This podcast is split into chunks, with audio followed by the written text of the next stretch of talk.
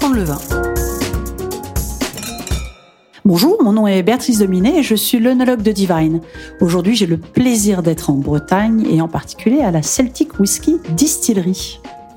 Et bonjour Béatrice, je suis Aël Guégan, le maître de chai de la Celtic Whisky Distillerie. Même maître distillateur, je crois qu'on peut dire. Oui, on peut dire maître de chai, maître distillateur, c'est deux dénominations qui fonctionnent bien, oui. Très bien. Alors, d'habitude, on parle de vin. Bah, évidemment, là, on va parler de whisky. Quand on parle de vin, on parle des cépages, de leurs origines. Eh bien, on va faire le parallèle avec les ingrédients principaux qui sont nécessaires à l'élaboration d'un whisky. Et ce coup-ci, on part dans le monde des céréales. Et en particulier, je pense, de l'orge.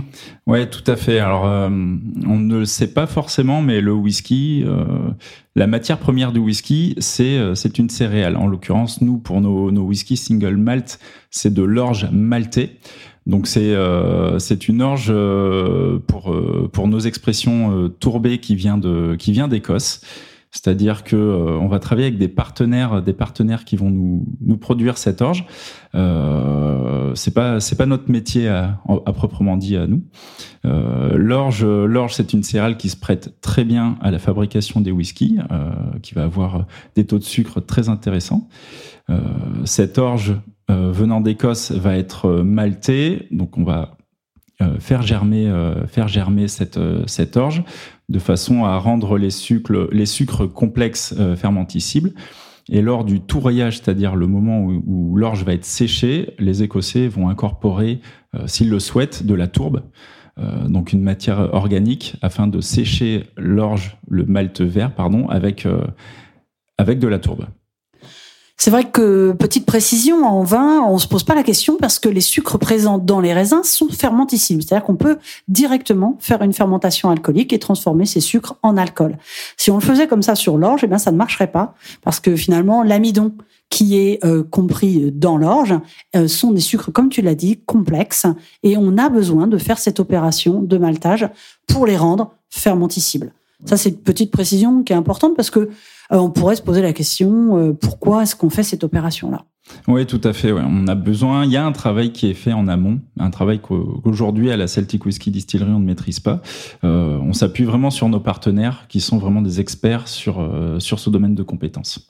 Et alors j'imagine, puisqu'on parlait parallèle avec les vins, donc cépages, variétés, vous savez bien, nous on parle de chardonnay, de pinot noir, de pinot meunier, de cabernet, de melon de Bourgogne, allez un petit clin d'œil à Nantes, je peux pas m'en empêcher.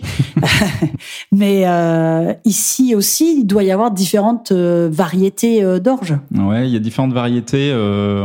Si tu veux, on peut parler notamment du Glen Armor, notre expression de single malt non tourbée. On va sourcer une variété d'orge qui vient du sud de l'Angleterre, qui est vraiment protégée là-bas, très importante. C'est une variété qui s'appelle la Maris Otter.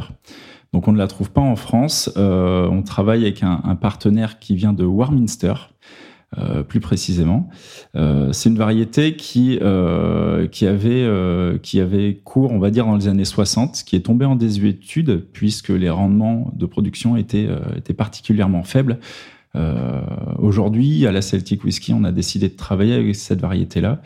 Bien que les rendements soient dégradés, on arrive à avoir des whiskies qui sont extrêmement fruités, vraiment différents de ce qu'on peut trouver vraiment sur le marché français. Et c'est ce qui va nous permettre de nous différencier, si tu veux.